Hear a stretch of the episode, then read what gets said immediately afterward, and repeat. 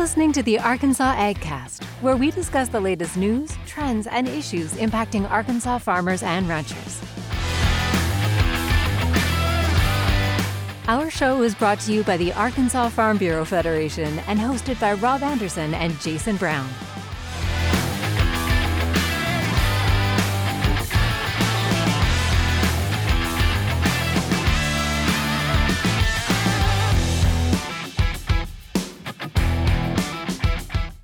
All right, it's Jason Brown with the Arkansas AgCast, and today we are continuing our series of the Arkansas Ag Hall of Fame inductee uh, interviews for the podcast. Today, I'm really honored to be joined by Ken McDonald. Uh, Ken, uh, somewhat of a unique perspective here. His grandfather, R.R. Reynolds, a legend in the Arkansas timber industry, uh, is uh, no longer with us. So, Ken recently represented uh, Mr. Reynolds in the accepting of uh, the induction into the Ag Hall of Fame. Ken, thanks so much for taking the time to join us. No problem, Jason. Thanks for having me. Yeah, so so happy to so happy to have you here. Well, let's just kind of start with a couple of the basics. We've we've had a conversation. Our goal, you know, is to have a conversation with each inductee.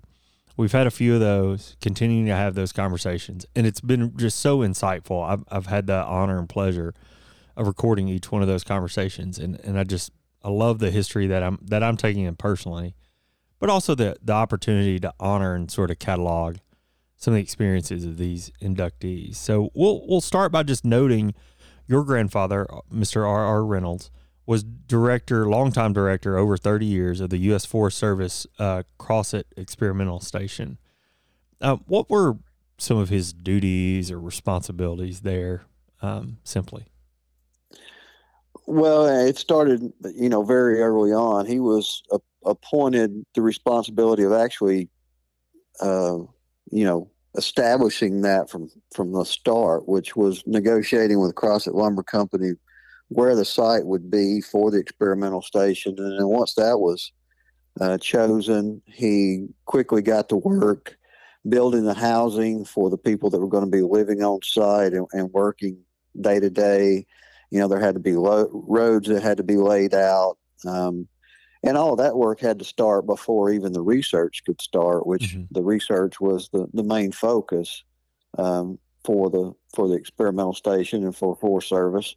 Um, because early on there was not a lot of research in southern pine management. Um, you know, to the point that this was this was very very very early on in anybody's um, thought process that uh, the Southern Forest was anything more than uh, site a mill, cut everything within reach, load the mill up, and go resite it somewhere else, and then cut everything that was in reach, and and continue that process. So, you know, what my grandfather was tasked to do was determine if there were management uh, strategies that these timber companies could employ that would allow them to leave these mills on site long term, and that's that mm. was really what he set out to do, um, and and to to some degree what he did over the next thirty or thirty five years. Yeah. So you talk about this being early on.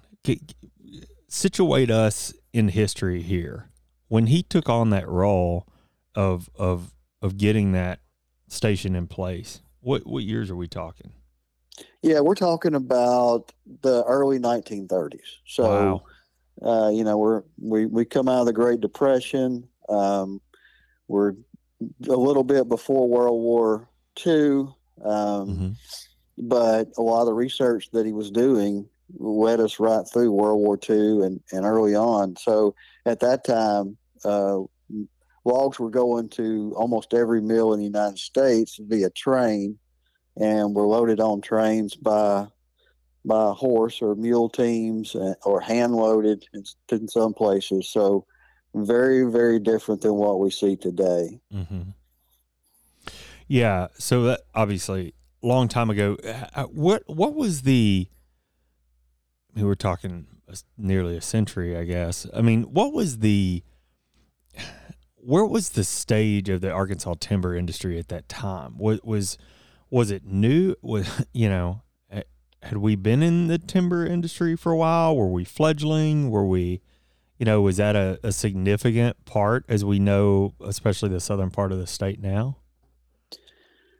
I would say we were early on. I mean, we, Mhm. we it certainly you know it started earlier in the 1900s, uh, and and to some degree even before that with smaller, you know, steam run mills and that kind of thing. But some of these larger mills, Crossett Lumber Company, um, H.G. Toller, some of these guys had just come into play here um, because the wood basket was so vast and, and Mhm. to some degree untapped.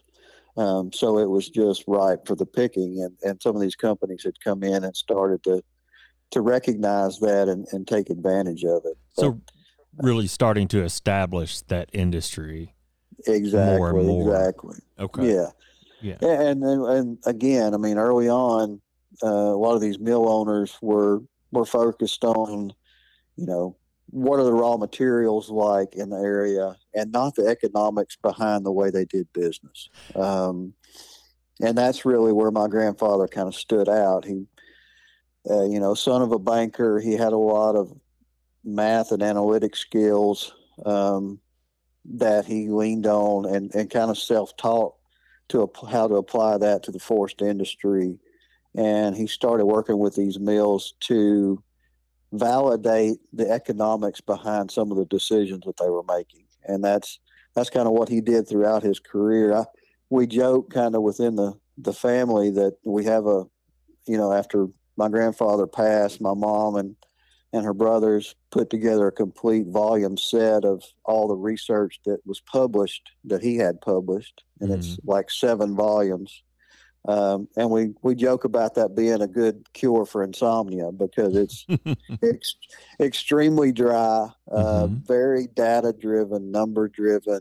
The financials behind um, time and motion studies, and you know the time it takes to skid logs to load them on a truck to to get that truck turned around and back to the mill, and then the cost of fuel and time manpower. I mean, it's just it's very dry, but it Yeah. was so uh, revolutionary at the time because nobody was thinking in those terms. So let's talk about that for a minute. That's a I'm uh, you, it's like you read my mind. So what's funny is Crossett Lumber Company sort of engage your grandfather here to figure out how to stay stay put. Uh, that's my interpretation, right? So we That's right. we we site a mill, we put it up, we cut everything within sight. Uh, we tear the mill down and move it, and put it somewhere else, and cut everything around site. I mean, that's an oversimplification, but from for my uh, simple purposes here. But so they they actually challenge your grandfather. Hey, figure us figure out how we can, you know, employ ma- management practices so we don't have to do this. We don't have to follow the same model, perhaps. But the funny thing is, is transportation movement was actually a large part uh, of your grandfather's uh, contributions, right? It mobilizing timber. Yeah, yeah, exactly. You know, the whole the whole truck process versus rail uh, and Mhm. and building, you know, we still refer to them, uh, being here in the industry in the South, as as mainline roads. When you hear companies today, um, you know, the Weyerhaeusers and Potlatch Deltics talking about their mainline road system, those a lot of many of those mainline roads were the old railroad lines. Ah, Uh, the okay. main the, the main railroad lines and still today you can get on gravel roads that will be straight for 10 miles and the reason they're built that way is because they didn't have a lot of engineering to help build curves in railroads so they and build it them less efficient, I guess. You know. yeah as straight as possible for as far as possible and then they would build little spur rails off of that to act you know get the the rail as close to the timber site as possible so the horses and mules didn't have as far to drag them hmm um, and then they'd tear the little spurs up and move them somewhere else and tear them up again and move them somewhere else. And uh, you know just the inefficiency of that i think came to light um, when my grandfather got set up here and and he started to look at a better way to do it. And you know again back then there weren't log trucks you you couldn't go out and buy a log truck that that concept had to be built out and it took them finding old trucks, old farm trucks or whatever, and repurposing them with log stakes or some other kind of cable system once they got the log up there to bind them down so they wouldn't roll off and, and that kind of thing. So it, it really was, uh, you know, to some degree, like reinventing the wheel, just trying to, to build that out, which, you know, to me is just, it, it's kind of what America's built on, right? It's, it's Yeah. having that need, having that idea, and then going out and, and working to accomplish it and and prove that it works or prove that it doesn't work and you move on to the next idea so that was that's what he did for the early part of his career and then it transitioned into more management uh, type stuff Right. So in that piece, you know, you you you spoke uh, about an aspect of your grandfather's history or his career um, where he developed equations. Pardon me if I'm not using the the correct term. Um, that that a timber company or, or producer could go out and use and sort of make estimations on. Uh, you you you mind to share a little bit about that?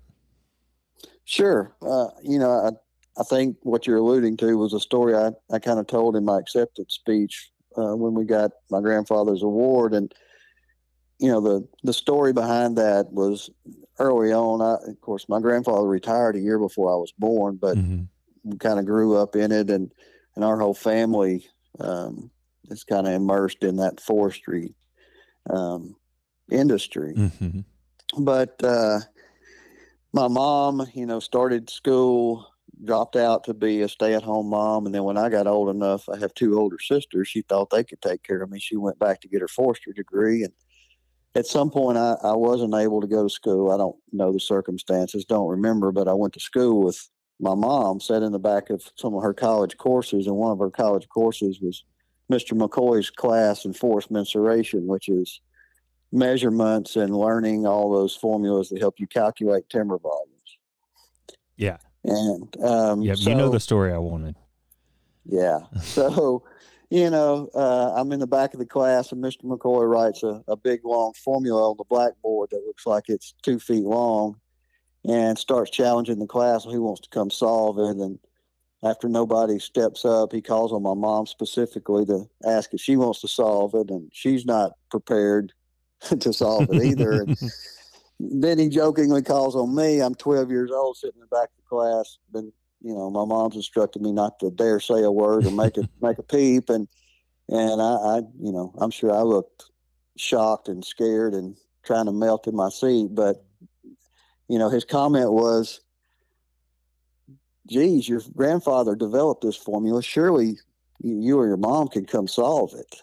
And you know, that was really the first time at the age of 12 that I understood, you know, what my grandfather was doing, uh, you know, down there on that experimental station and, and why he was so passionate about it. Because Mhm. even after he retired, um, you know, he was down there giving tours, trying to help educate, trying to keep the, trying to keep it solvent to, you know, to be honest, because the Forest Service had decided after he retired, it was time to walk away from it and close it down. And, Mm. and he lobbied in for more than four years to get it opened back up and reactivated. So, um, but yeah, that's you know, and and those formulas came out of research and measuring thousands and thousands of cut down logs to determine if a log is 18 inches at breast height, how tall is it going to be, and what's the the tip diameter going to be at any given height. You know, it's form class and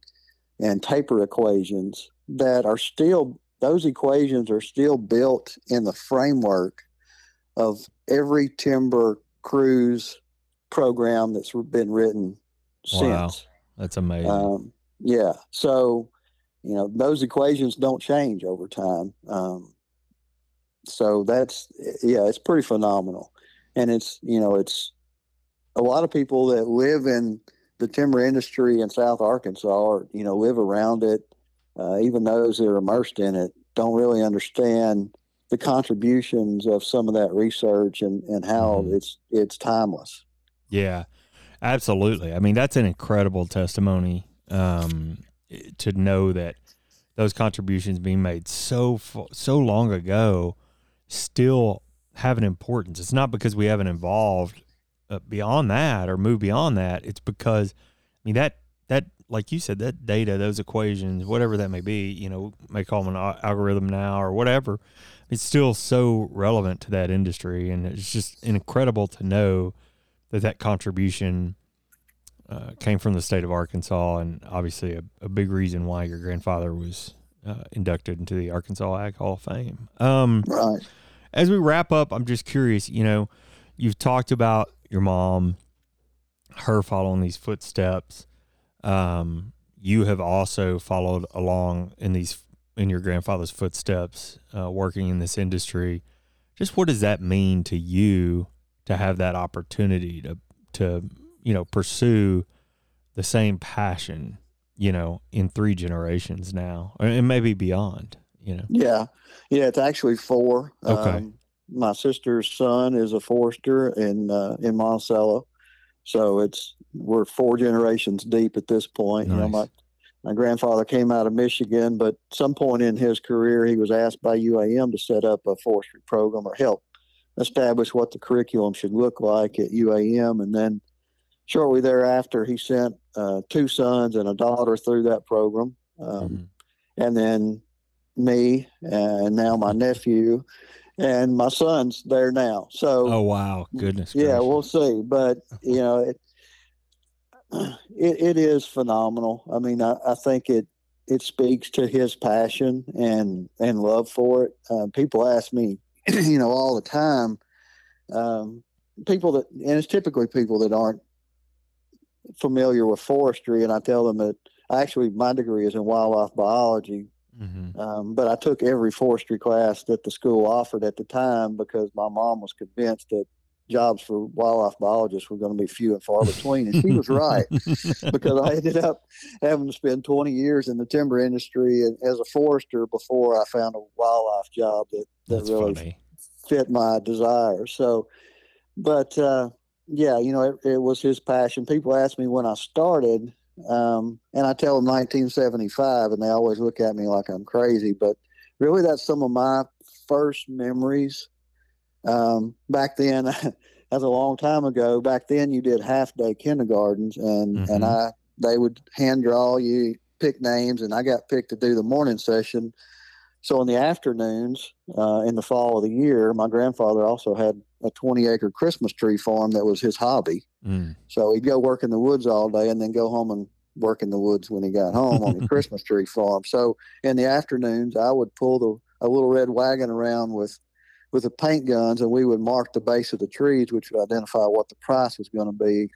You know, and back then it was seven dollars, ten dollars, or fourteen dollars, as oh, opposed man. to one hundred and twenty-five to one hundred and fifty now. Right. But so you know that I, I, jokingly say I started in forestry in, in 1975. Um, I graduated college in 1995, so that'll yeah. give you give you some range. But yeah, it's just a huge. Uh, you know, for me, it's it's a huge honor to continue the legacy. And you know, I'm not doing anything as re- nearly as revolutionary as as what he was doing at the time, and and nor did my mom, but she still had the same passion for it. And and we all, you know, one thing that that Papa was adamant about was the passion about teaching people about the industry, um, because there's so many people that that kind of get a sense for its being there you know, the mm-hmm. wood shows up for their homes and their furniture and, and paper products and all that, but they really don't understand it and what it takes to get that finished product out yeah. of the mill and, and to a store shelf. So, um, you know, and, and he spent a lot of time being an educator. And, and if you go back and read his research, it really predominantly was timber management that was set for small non-industrial landowners. So to help, you know, someone that had a hundred acres make it manage their land better. Um, now, timber industries, large private net land ownership, you know, the Georgia Pacifics at the time and I international papers, they all picked up on it and mm-hmm. used it. But that really wasn't what he was setting out to do. It was really set out to help which is what the federal government should be doing, is helping non-industrial landowners be better and Mhm. be more financially stable and financially um, profitable from their land base, and that, that's what a lot of that was Yeah. was set to do. And that whole education theme, my mom did it. Uh, you know, running junior naturalist programs, working every weekend, trying to get kids outdoors and teach them about the industry and, and that kind of thing. And um, and and that's to you know we still do that now. I do a lot of intern programs with colleges and and take like, taking field trips with forestry students and that kind of thing. And that's that's really um, the family legacy that that I appreciate the most. Yeah, well, it's certainly a a legacy that is uh, remarkable for the state, and um, you know, I know your grandfather, as we as we've talked about, is no longer with us, but um, a sincere thanks to him, the contributions that he's made for uh, so many generations, uh, you know, beyond beyond his, um, you know, to to create a you know a, a great forestry and timber industry uh, you know in the state now. And it's just it's really incredible to see. It was an honor to hear you share his story at the um, induction ceremony. Certainly an honor to talk about it again today and, and share it with a broader audience. And just really ken want to tell you thank you so much for taking the time to join us and um, you know certainly hope we can call on you again the next time we have a you know a question about about trees Yeah, absolutely. and, uh, I appreciate the opportunity. Uh, again, you know, any any chance to speak about timber and, and wildlife and, and those kind of things, it, it's exciting to me. So anytime, I'd love to love to be back on. awesome